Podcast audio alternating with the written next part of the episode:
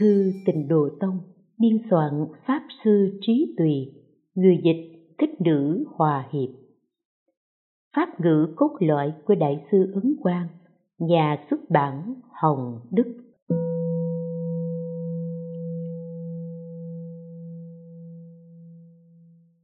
Ba nhỏ, Phương pháp dụng tâm, Phần tiếp theo bước vào cửa tịnh độ, dứt hẳn mọi nghi ngờ. Người niệm phật trước tiên phải hiểu nguyên lý của pháp môn tịnh độ. Như thế là đủ để xiển dương rõ ràng nghĩa lý tịnh độ và áp dụng thiết thực vào sự hành trì trong tu tập tịnh độ, sau đó mới đọc những kinh luận khác. Nếu không hiểu nguyên lý của pháp môn tịnh độ như thế, một khi nghiên cứu kinh giáo, thì cho rằng nghĩa lý của kinh giáo ấy cao siêu, còn nghĩa lý của tịnh độ thì càng cực như vậy thì đảo lộn vị trí của chánh hạnh và trợ hạnh. Hoặc đặt pháp môn tịnh độ ở sao? Vậy thì chỉ là gieo lợi ích được độ trong đời sau chắc chắn khó mà hiện đời, được giải thoát sanh tử tham dự vào hội liên trì với những bậc thượng thiện. Tam biên thượng, thư trả lời một cư sĩ. Chúng sanh thời mạt pháp căn cơ thấp kém, muốn dùng sức mình để ngộ minh tâm tánh, đoàn sạch phiền não, hoặc nghiệp để thoát sanh tử, thì trong nghìn người chẳng được một người. Thế nên, phải dựa vào pháp môn tịnh độ tính nguyện niệm phật, cầu sanh tây phương. Nhờ nương nguyện lực từ bi của đức phật a di đà mà đới nghiệp vãng sanh. Đây mới là pháp môn thỏa đáng nhất, trực tiếp nhất, vạn người tu, vạn người vãng sanh. Trước tiên, cần phải học nguyên lý của pháp môn này trước, hiểu rõ vững vàng trong lòng. Nếu có dư sức thì mới nghiên cứu tất cả kinh luận, các pháp môn khác, nhưng đều để hỗ trợ cho pháp môn này. Còn nếu vẫn chưa hiểu pháp môn tịnh độ, mà lại tùy ý nghiên cứu các kinh luận, khác và thân cận thiện tri thức của các tông, thì chỉ có lợi ích trở thành đại thông gia và gieo trồng thiện căn cho đời sau mà thôi. Còn như muốn ngay đời này giải thoát sanh tử thì e là trong mộng cũng không mơ ra nổi. Tục biên thượng thư gửi cư sĩ La Thế Vương, năm dân quốc thứ 20 1931 Dừng tâm chuyên niệm Phật, hơn tham vấn tri thức. Tâm vọng tưởng của ông cùng khắp trời đất, Nhưng lại không biết chuyên tâm niệm Phật đây gọi là tìm cầu ngoài tâm, không biết phản chiếu hồi quan học phật như thế thì khó mà đạt được lợi ích chân thật. Mạnh tự nói, đường lối của học vấn không có gì khác, chỉ là tìm lại tâm mình đã mất mà thôi. Ông học phật mà chẳng biết chuyên tâm niệm phật, như thế còn chưa thật sự tuân theo nho giáo huống gì phật giáo là pháp an tâm chân thật. Tăng quảng thượng, thư trả lời cư sĩ mã khế tây, thư thứ ba. Thời nay, thật sự khó gặp được người chân chính hoàng dương pháp môn tịnh độ. Ông hãy thay đổi tâm niệm, tham cứu khắp các tri thức, thành chuyên tâm nhất ý mà niệm phật thì được lợi ích rất lớn. Nếu không thì chỉ uổng công bôn ba mà thôi. Tăng quạt thượng, thư trả lời cư sĩ mà khế thay tay, thư thứ tư.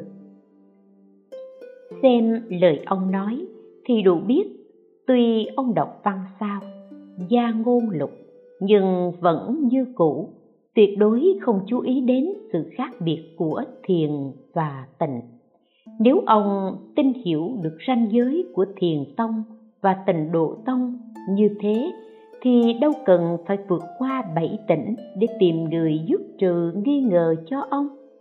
Ngài triệu châu 80 tuổi, còn đi hành cướp là tìm người để xét rõ chỗ thấy biết về thiền ra sao. Còn người niệm phật thì chỉ cần nương vào lời phật dạy trong ba kinh tịnh độ, tính nguyện niệm phật, cầu sanh tây phương chứ đâu cần trăn trở tìm cầu người khai thị.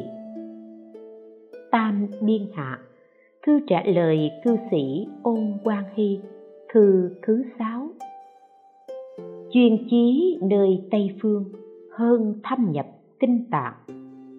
Niệm phật chẳng muốn làm đại thông gia, chuyên tâm dốc chí vào pháp môn tịnh độ, có thể nói là có huệ căn đời trước có con mắt trạch pháp, tam điên thượng thư trả lời cư sĩ lộ viên ngày 21 tháng 3 năm Ất Hợi.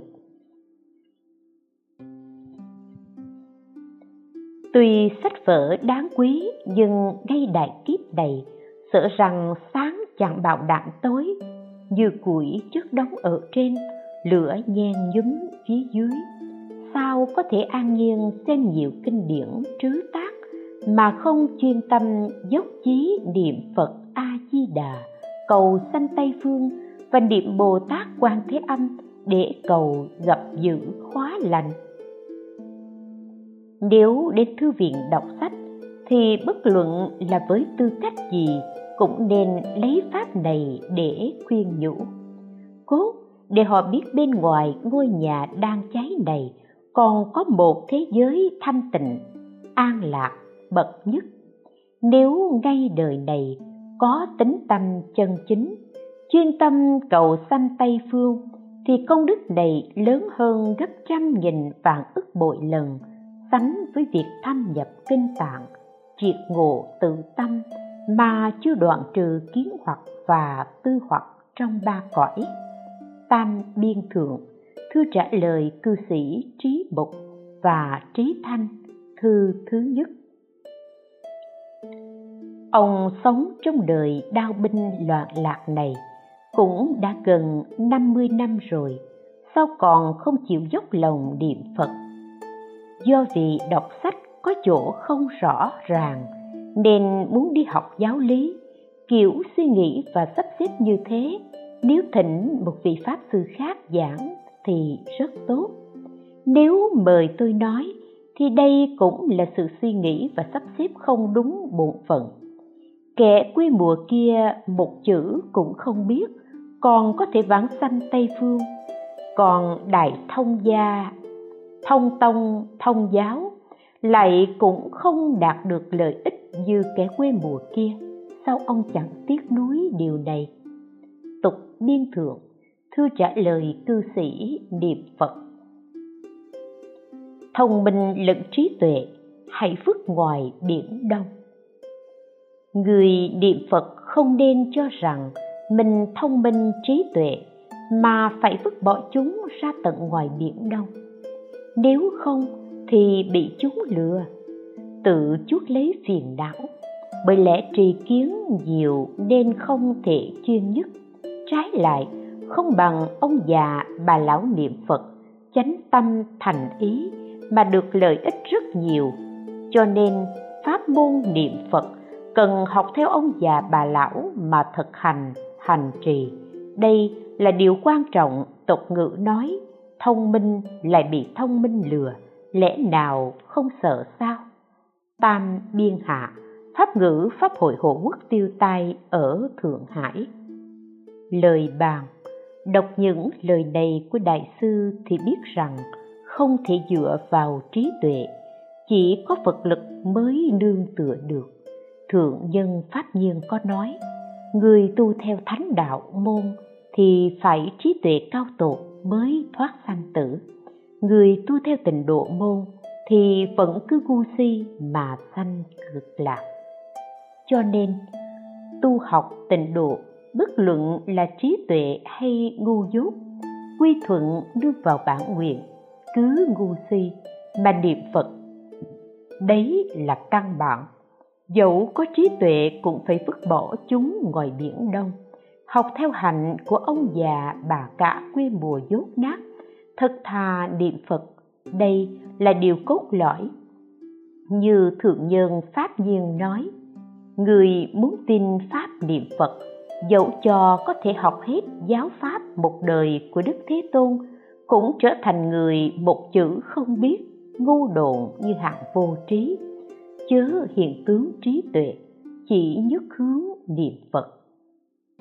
Đâm lao thì theo lao, về tây phương cực lạc, quyết chí cầu sanh noi gương xưa, đâm lao thì theo lao. Nhất tâm nhớ niệm, đến ngày nay, người nói nên ta nói. Tục biên hạ, câu đối niệm phật đường, đời tống có ông dương kiệt, tự thứ công, hiệu vô vi tử, tham cứu với thiền sư thiên y nghĩa hoài, được đại triệt đại ngộ. Về sau, mẫu thân qua đời, ông đọc đại tạng kinh, hiểu rõ sự thù thắng vi diệu của pháp môn tịnh độ, liền nỗ lực tu hành và giáo hóa người khác. Lúc lâm chung, ông nói kệ rằng, sanh cũng không lưu luyến, chết cũng chẳng bỏ đi. Trong hư không rộng tết đều là hư giả cả, đâm lao thì theo lao, về tây phương cực lạc. Sau khi dương công đại ngộ, tâm quy hướng về tịnh độ, cực lực xiển dương pháp môn tịnh độ.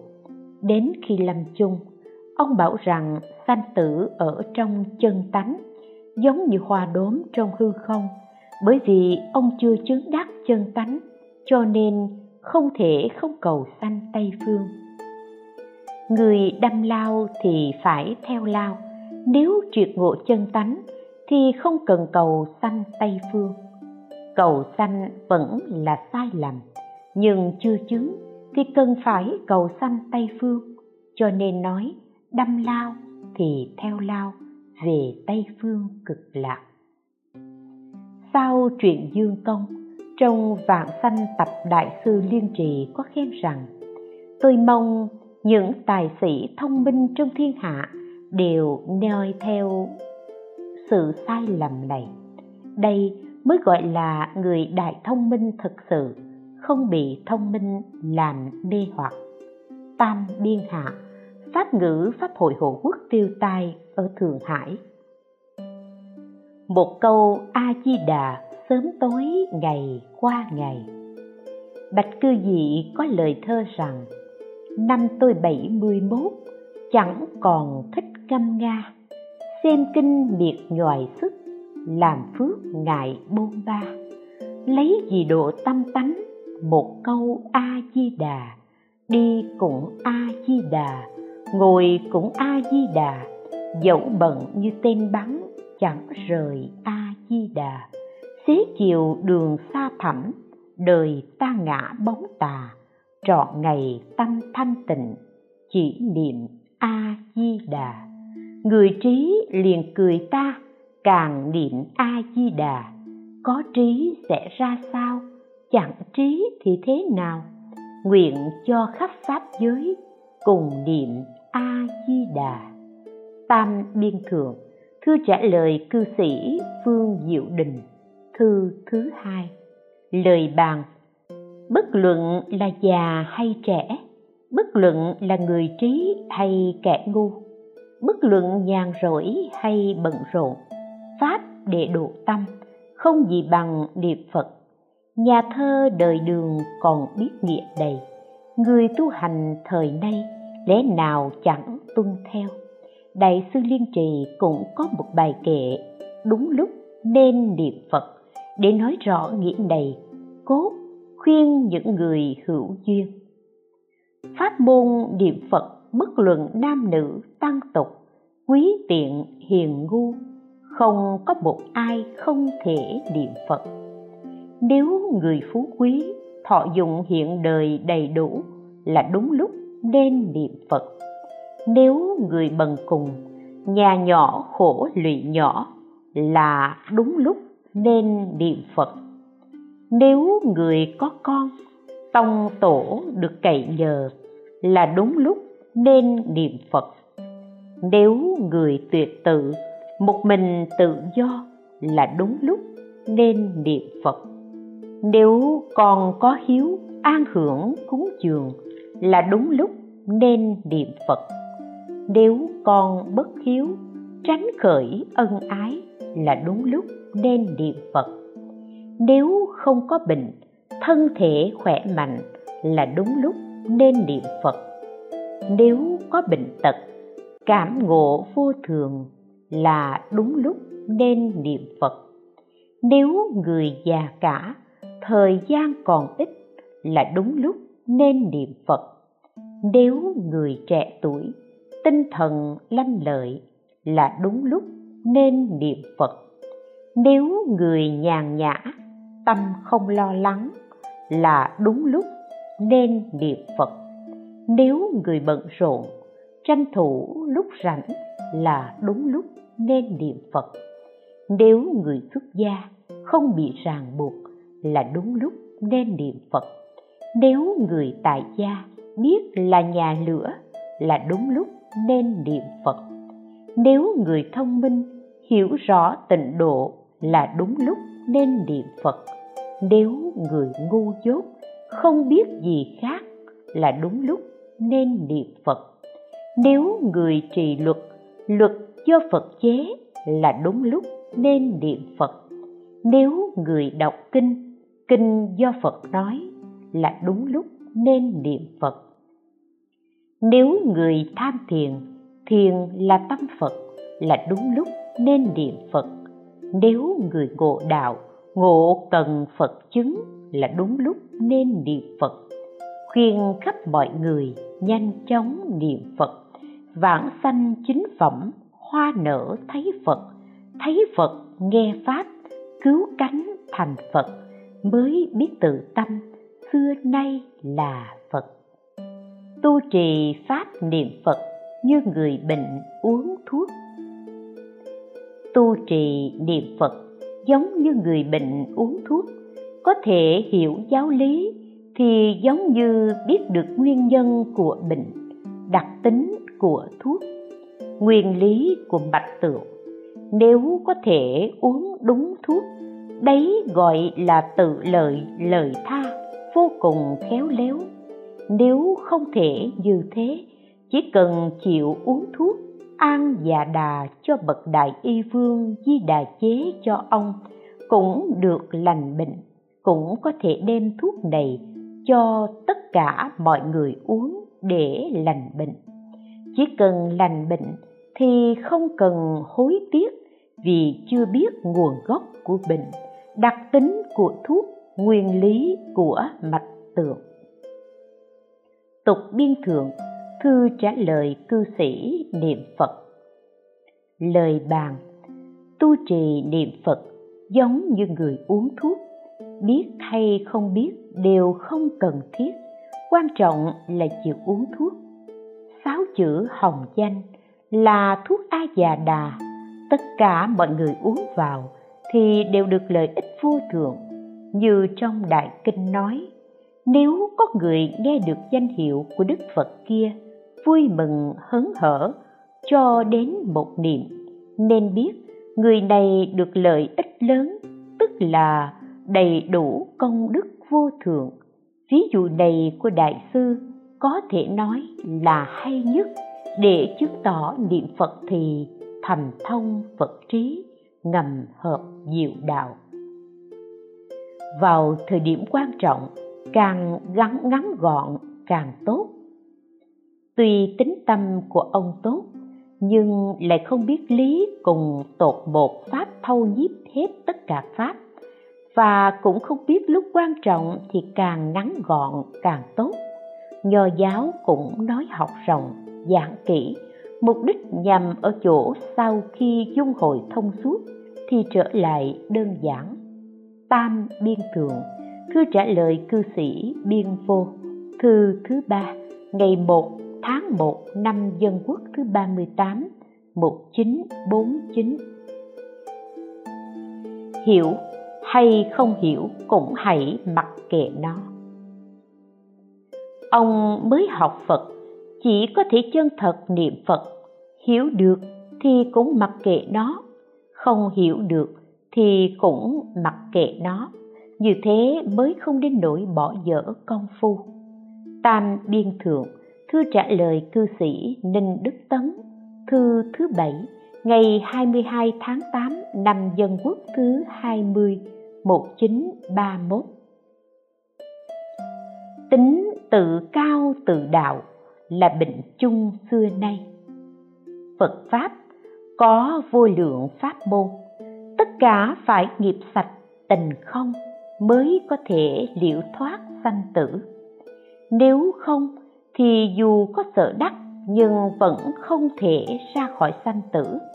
Giống như ngay thời này e rằng cả thế giới cũng khó có được một hai người đạt đến giai vị nghiệp sạch tình không chỉ có pháp môn niệm phật.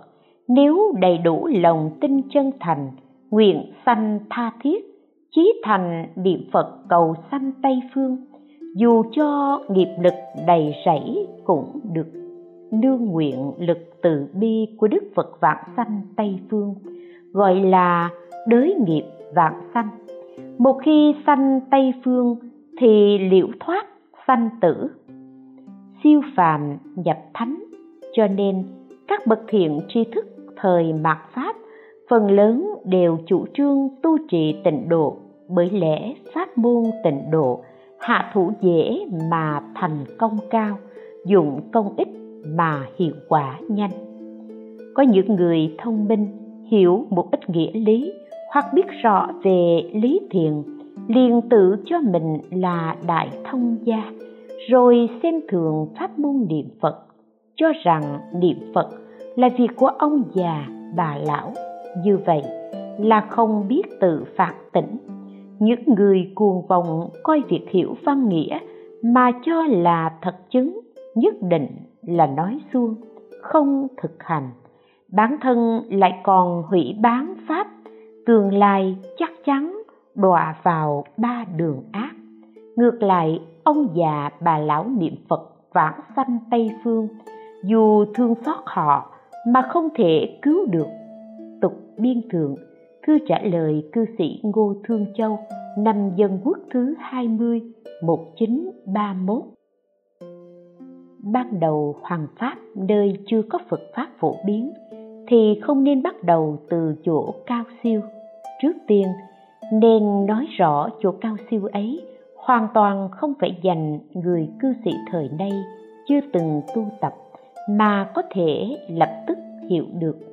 Nhưng phật pháp vốn có một pháp môn đại phương tiện, khiến cho người không có sức liền đạt đến chỗ cao siêu. Tu trì pháp môn tịnh độ, nên dốc lòng làm tròn bổn phận, tránh điều tà vậy giữ lòng chân thành, chớ làm các việc ác vâng làm các việc lành.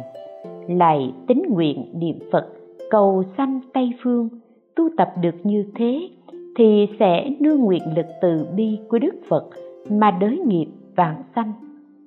Nếu được vạn sanh thì lợi ích đạt được đó cũng tuyệt đối không thua kém gì so với những người tu tập pháp cực kỳ cao siêu ấy. Và lại, còn hơn hẳn họ gấp trăm nghìn vạn lần bởi một bên chuyên nương tự lực, một bên gồm cả Phật lực.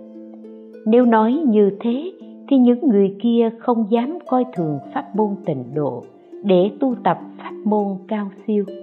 Nếu không nói như thế, thì những người kia chắc chắn kỳ vọng vào pháp môn cao siêu, coi pháp môn tịnh độ chỉ dành cho ông già bà lão, xem xét lợi ích chân thật mà họ đạt được thì chỉ biết được chút ít danh tướng. Nhưng vì tự cao tự đại rốt cuộc lại khó được lợi ích chân thật, đoạn hoặc chứng chân. Xét về kết quả cuối cùng của họ, thì mong muốn được dư ông già bà lão đương phật lực đối nghiệp vạn sanh, nhưng không thể được.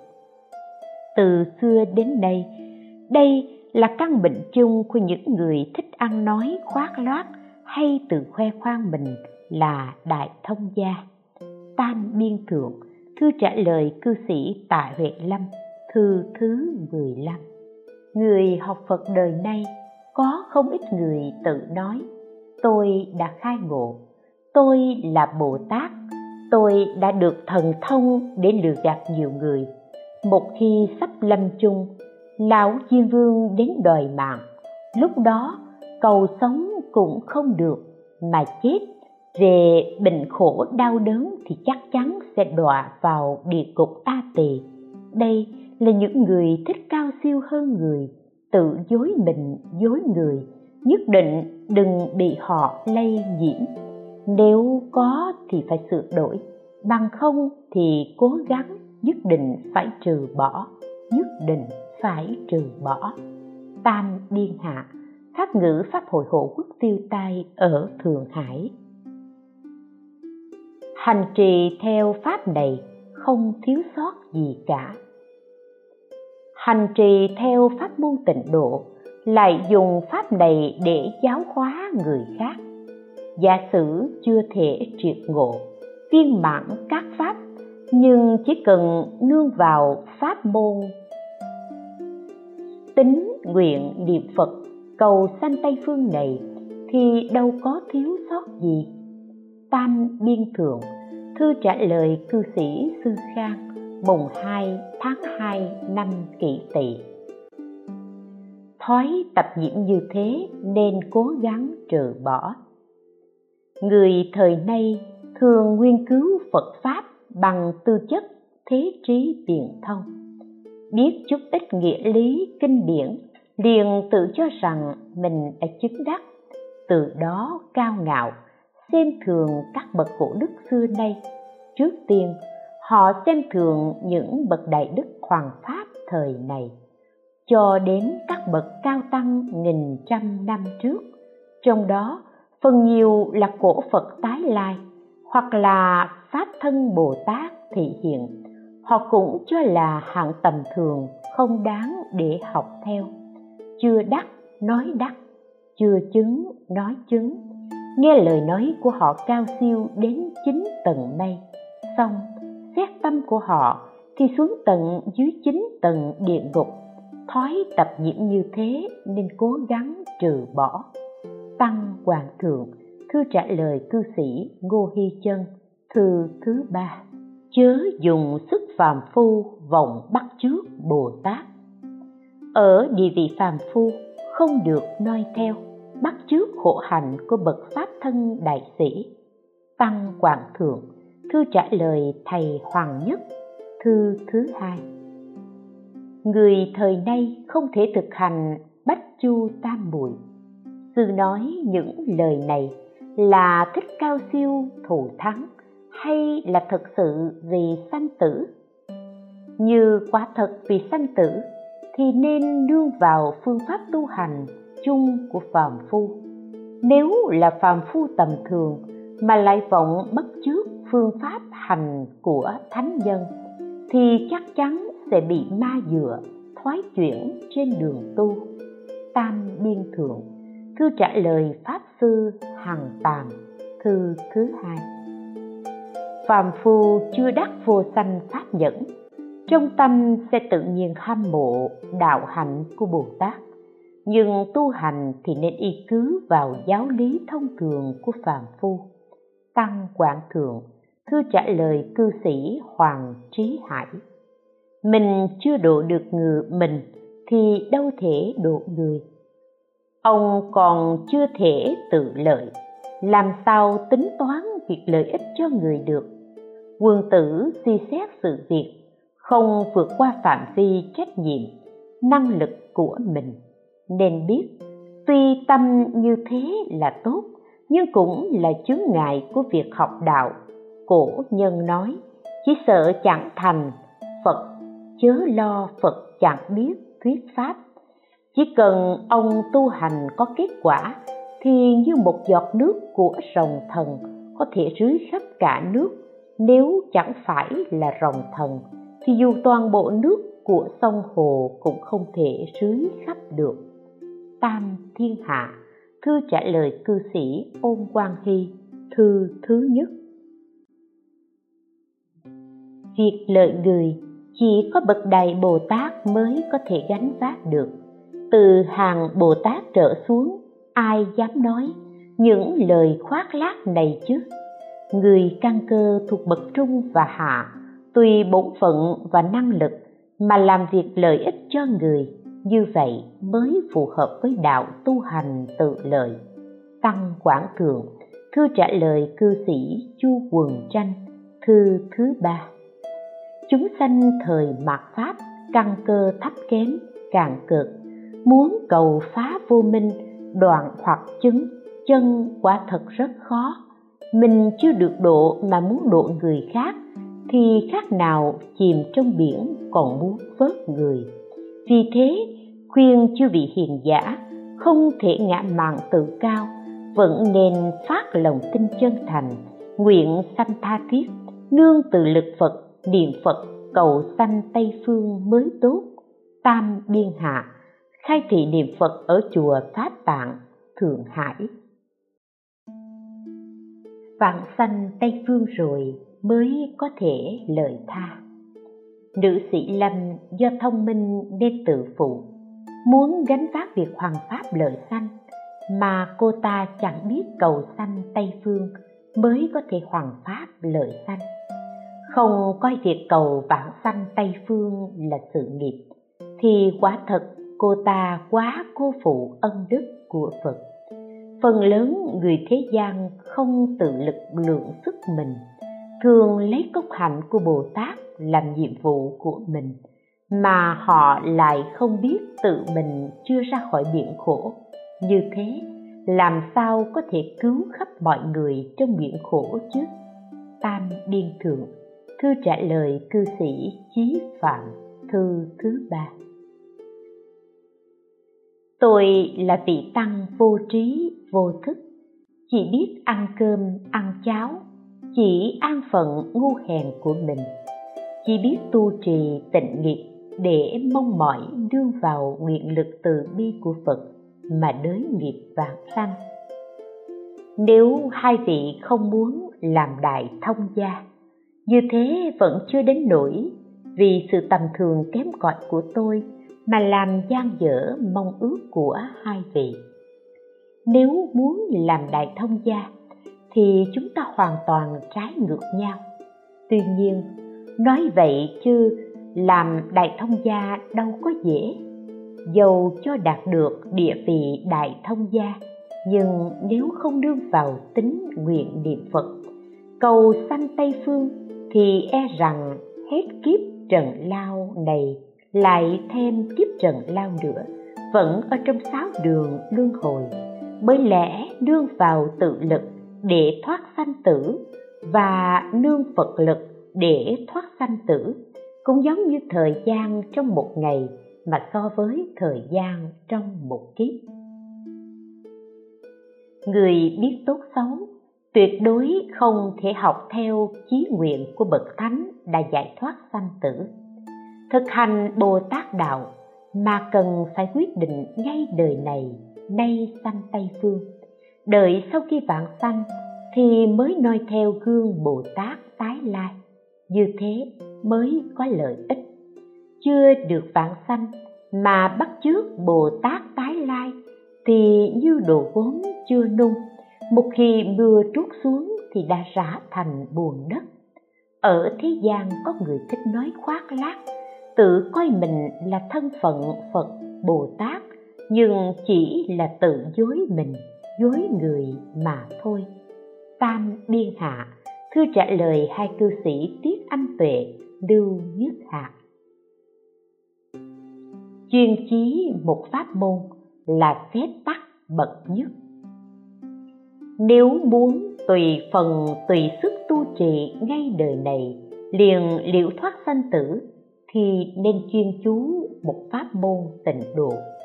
Dùng lòng tin chân thành nguyện sanh tha thiết, niệm phật cầu sanh tây phương, thì bất luận công phu sâu hay cạn, lúc lâm chung, thấy đều được tội nguyện. Pháp môn này, như lai vì chúng sanh thời mạt pháp, không có sức đoạn hoặc, không thể giải thoát sanh tử, mà đặc biệt thiết lập pháp môn quyết định giải thoát sanh tử. Giả sử phật nói pháp này thì chúng sanh không có sức đoạn hoặc đều không có hy vọng giải thoát sanh tử. Tăng quảng cường, thư trả lời cư sĩ uông mộng tung. Người gần đây, phần nhiều là thích cao siêu, chuẩn thù thắng. Có chút thông minh, liền học thiền tông, tướng tông, mật tông. Phần nhiều coi niệm phật là vô dụng họ chỉ biết sự huyền diệu của lời nói ứng cơ trong thiền tông, sự tinh vi của pháp tướng trong tướng tông, hay oai thần rộng lớn của mật tông, mà không biết đối với thiền tông, dù đạt đến địa vị đại triệt, đại ngộ, nếu chưa sạch tiền não hoặc nghiệp, thì vẫn không giải thoát sanh tử được. Còn với tướng tông nếu không phá sạch ngã chấp và pháp chấp thì dù biết rõ mọi danh tướng cũng như nói món ăn mà không được ăn đếm của báo cho người rốt cuộc có lợi ích gì? Tuy mật tông nói ngay thân này thành phật nhưng có thể thành phật được thì chắc chắn không phải là việc của phàm phu tầm thường. Phàm phu vọng sanh tư tưởng này thì trong 10 người có 8, chính người bị ma dựa, phát điên. Cho nên, chuyên chú nơi pháp môn niệm Phật là phép tắc bậc nhất vô thường, an ổn, thỏa đáng muôn vạn lần. Tục biên thường thư trả lời cư sĩ Diêu duy nhất năm dân quốc thứ 20, 1931. Phải biết, Phật Pháp giống như biển lớn, ai có thể một bước xuống đến đáy một hơi hớp cạn hết chứ chỉ cần chịu đường tính nguyện hạnh của pháp môn niệm phật, thì chắc chắn đương vào từ lực phật mà đới nghiệp vạn sanh. Một khi vạn sanh, thì liền được giải thoát sanh tử, siêu phàm nhập thánh. Pháp môn tịnh độ là đại pháp vô thượng của Như Lai độ khắp chúng sanh cả thánh lẫn phàm. Nếu không chuyên tu pháp môn này mà muốn liễu thoát sanh tử bằng các pháp môn thuộc thiền, giáo, mật, luật thì khoan nói là hiện đời không thể được mà e rằng nghìn đời vàng kiếp cũng còn khó thoát do các pháp môn này đều phải đoạn sạch phiền não mới có phần thoát sanh tử. Tục biên thượng, thư trả lời cư sĩ lý tự sơ, năm dân quốc thứ 20 1931 Người an phận thủ ngu mới thực sự lợi ích. Một pháp niệm Phật, chỉ người dứt sạch tri kiến cuồng vọng mới có thể đạt được lợi ích mặc cho trí tuệ của ông như thánh nhân, cũng nên bỏ chúng bên ngoài.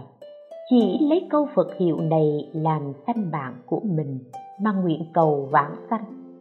Dẫu cho lấy cái chết để thúc ép, cũng không thay đổi. Như thế, mới được coi là người thông minh, mới có được lợi ích thực sự.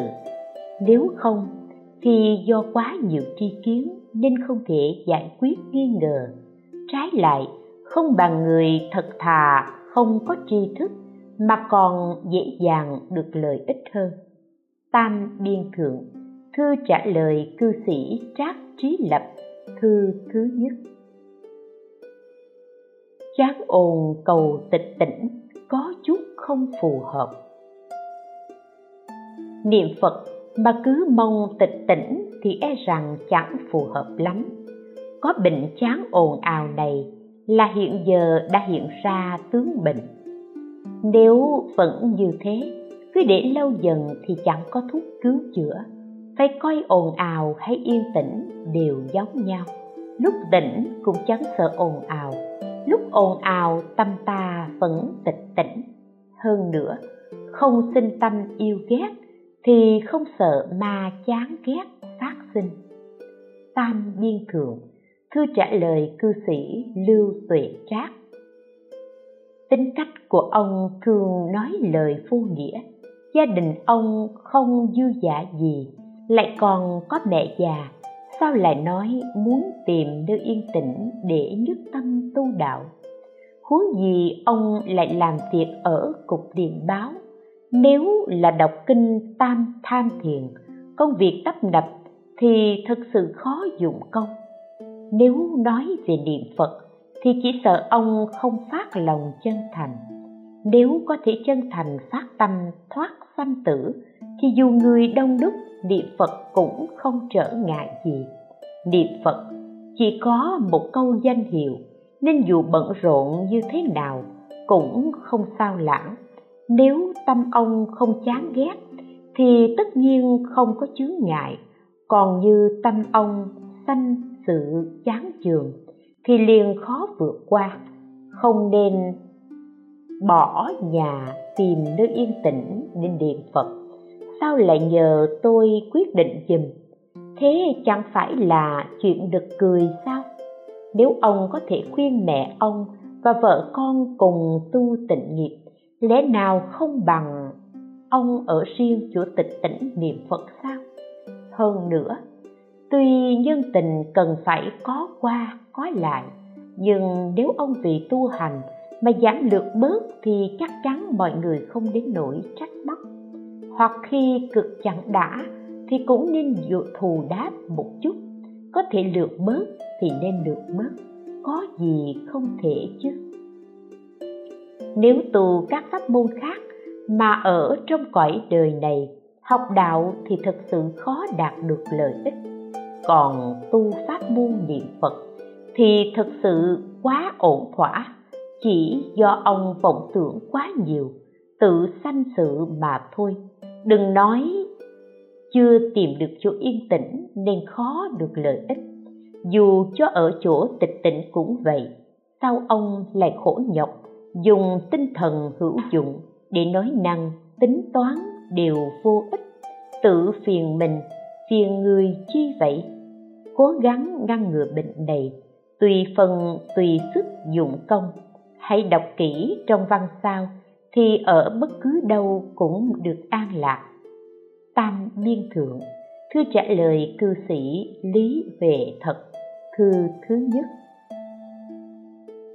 Nên tùy thuận lòng người, tại gia mà học đạo tình cảnh của mỗi người gặp phải thấy đều không giống nhau. Nếu luận theo tình huống của ông, thì thật sự tài gia có lợi ích lớn lao, còn xuất gia lợi ích nhỏ hơn. Tài sản tổ tiên ông có thể sống qua ngày, trên thì có mẹ già để phụng dưỡng, bên cạnh có anh em để cậy nhờ. Trong nhà có vợ hiền, lại không có con cái. Hơn nữa anh cả của ông khá tình phật pháp.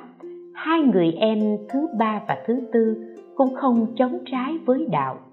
Ông ở nhà chuyên tu tịnh nghiệp, cũng có thể hướng dẫn cho mẹ ông sanh tính tâm niệm phật, dẫn dắt bà thoát sanh tử, có thể sắp xếp việc nhà để cho anh em lo công việc bên ngoài, cũng có thể dẫn dắt vợ, em dâu, vân vân cùng tu tịnh nghiệp, cùng thoát luân hồi ngoài ra, đối với họ hàng thân thích cũng có thể chỉ dạy hướng dẫn họ, thì gia đình trở thành đạo tràng, ngay cả mẹ và anh em, vợ con, cháu chắc, họ hàng, bạn bè thân thích đều là pháp quyến của ông.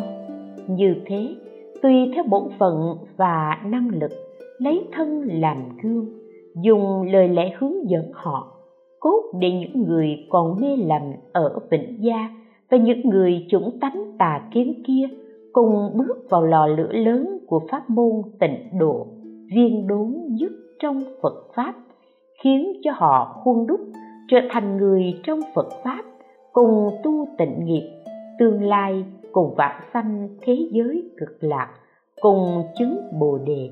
Kết quả như thế, lẽ nào không bằng ông xuất gia làm tăng? Bỏ thân thích đi đến nơi xa xôi, khiến cho người nhà buồn tuổi không ai nương tựa. Mẹ già cũng ôm nỗi than oán trong lòng hay sao? Hơn nữa, còn làm cho người không rõ lý, thấy cách làm của ông như thế sẽ cho rằng phật pháp đi ngược lại với đạo đời, rồi sanh phỉ bán phật pháp, tạo khẩu nghiệp thì sau cùng đọa vào đường ác, lợi ích của phật pháp chưa thấy gì, mà trước tiên đã phải nhận lấy sự tổn hại lớn. Huống gì mẹ của ông không đồng ý cho ông xuất gia, làm sao có thể không vâng theo lời mẹ dạy mà vẫn ôm lòng muốn xuất gia? Nếu như mẹ ông kiên quyết không cho ông tu hành, thì còn lý do, còn có lý do đằng này mẹ ông lại rất hoan hỷ. Khi ông tu tập, thì tại sao có thể nhất quyết muốn lìa thân quyến để tu hành chứ? Trong phật pháp, có công hạnh của lục độ vạn hạnh đều là vì lợi ích chúng sanh. Ông không xuất gia, thì có lợi ích lớn lao cho mẹ hơn. Chỉ việc này cũng có thể làm thay đổi tâm ý của mẹ. Tại gia tu học phật pháp khiến cho mẹ ông dần quen thuộc với việc học phật. Từ đó tự nhiên sẽ sinh tín nguyện với phật pháp. Công đức này rất lớn huống gì đâu chỉ có một mình mẹ ông được lợi ích thôi đâu. Tăng quảng thượng, thư trả lời cư sĩ chu quần tranh, thư thứ tư. Có cha mẹ, để có thể tận hiếu. Có huynh đệ, để có thể thương mến có con cái để có thể dạy dỗ, có kinh thi, kinh thư để có thể noi theo. Ấy là phù hợp với đạo sống ở nhà mà làm chính trị của khổng phu tử. Lúc này không học thì quá thật thời gian qua rồi sẽ khó học được. Dầu cho văn chương cái thế, làm quan nhất phẩm, cuối cùng trở thành một nghệ nhân tài hoa trác tuyệt không phải là nho sĩ, thuận theo thời cơ để nỗ lực học tập chánh thánh hiền.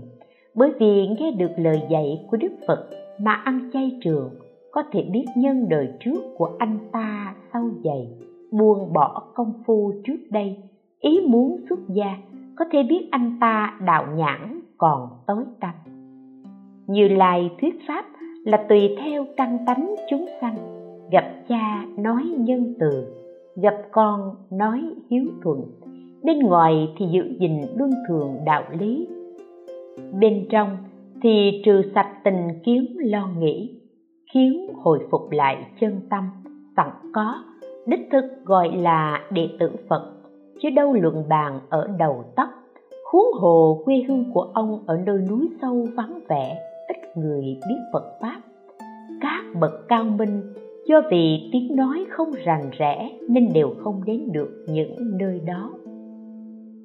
Ông hãy nương vào tâm thích học phật này mà dốc lòng học đạo, hiếu thuận cha mẹ, từ ái với anh em thì cảm hóa được hàng xóm, trì trai giữ giới thì các nghiệp sát sanh trộm cắp dần tiêu nghiên cứu kinh luận tịnh độ thì biết con đường quan trọng để thoát khổ đọc tụng vần theo an sĩ toàn thư thì biết phép tắc để giúp đời.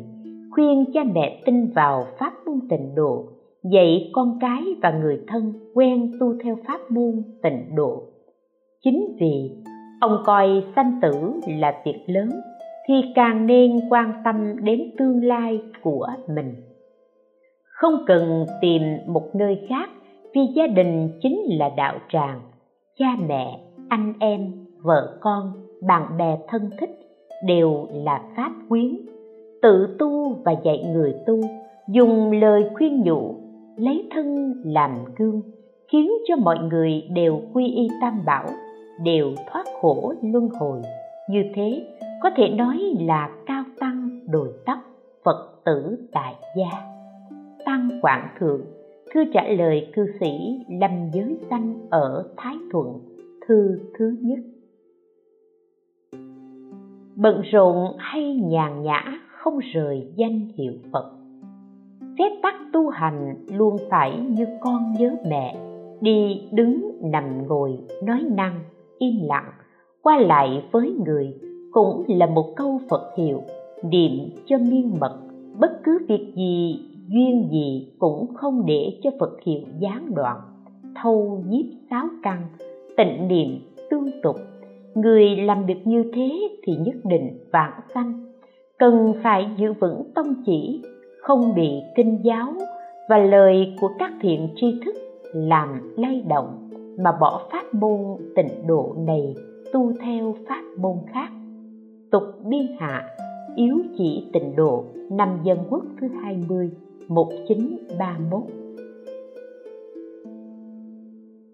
Cổ nhân nói, thân người khó được, nơi phồn vinh khó sanh. Phật Pháp khó nghe, sanh tử khó thoát. Chúng ta đầy mắn được thân người, sanh ở nơi phồn vinh. Nghe được phật pháp, điều bất hạnh là tự thẹn nghiệp sâu chướng nặng từ nhiều kiếp, không có sức đoạn hoặc chống ra khỏi ba cõi, liệu thoát sanh tử nhưng lại may mắn được nghe pháp môn tịnh độ, là phương tiện đặc biệt, vô cùng thiện xảo mà đức phật như lai tuyên nói, bằng tâm nguyện từ bi triệt để, có thể khiến cho hạng phàm phu tầm thường, đới nghiệp vạn sanh về thế giới cực lạc.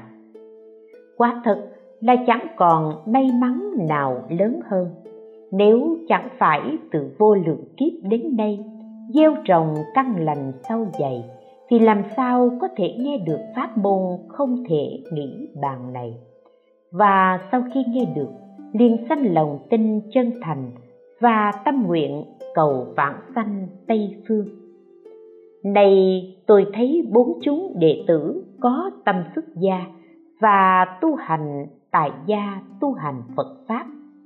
Phần nhiều là thích cao siêu chuẩn thắng diệu chứ không chịu chân thật chuyên tu tịnh nghiệp, tất cả đều do thiện căn đời trước cạn mỏng, nên đời nay chưa gặp được đại thiện tri thức, thực sự thông hiểu phật pháp và chuyên sâu pháp môn tịnh độ.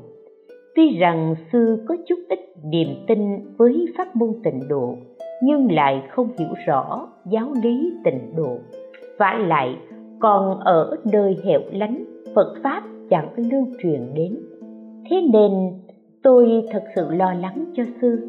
Ngày ngày qua lại với người thế tục, lâu ngày dài tháng bị họ đồng hóa. Gần bực thì đen, gần đèn thì sáng thế nào cũng khó tránh, nên mong sư lúc nào cũng phải nỗ lực. Nếu có thể niệm niệm đều tương ưng với đạo, bất luận công việc gì, nhiều hay ít, đều không lìa danh hiệu a di đà phật. Dù nghịch cảnh hay thuận cảnh, đều luôn luôn không quên phải vãng sanh tây phương. Như vậy, có thể tùy duyên thường ở nơi quê hương cha mẹ. Nếu không được như thế, thì nên đến đạo tràng tịnh nghiệp phương khác để học tập và thân cận tri thức của tông tịnh độ vậy mới không cô phụ các duyên may mắn lớn lao đã nói ở trước, và không gì may mắn hơn khi được nghe pháp môn tịnh độ, tăng quảng thượng, thư gửi đại sư dung minh.